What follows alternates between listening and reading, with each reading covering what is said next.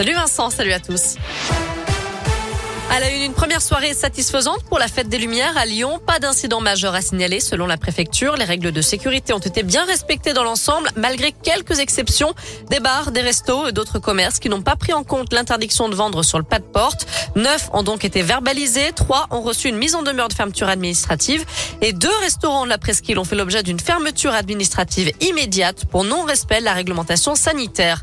Je rappelle que le port du masque est obligatoire sur toutes les animations de la fête des Lumières à partir de 11 ans. Le pass sanitaire est exigé à certains endroits et il est interdit de boire ou de manger sur la voie publique entre 18h et 2h du matin. Une zone de restauration est installée place Maréchal Lyotet dans le 6e.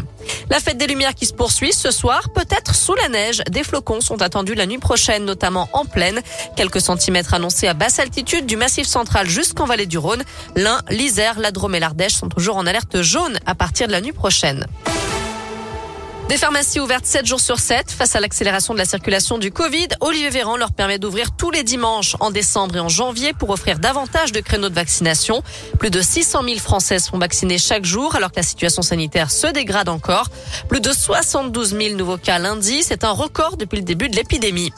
Lui était l'un des seuls à proposer des masques dans toute la, quand toute la France en cherchait. Un vendeur de masques FFP2 périmé a été condamné à un an de prison et 100 000 euros d'amende. En février 2020, il en proposait une grande quantité sur Internet, sauf que le fabricant avait repéré ces masques. Il a donc porté plainte, d'autant que les dates de péremption avaient été changées.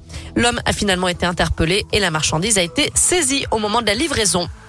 Un mot de sport avec du foot à suivre ce soir. Sixième et dernière journée des poules de Ligue Europa.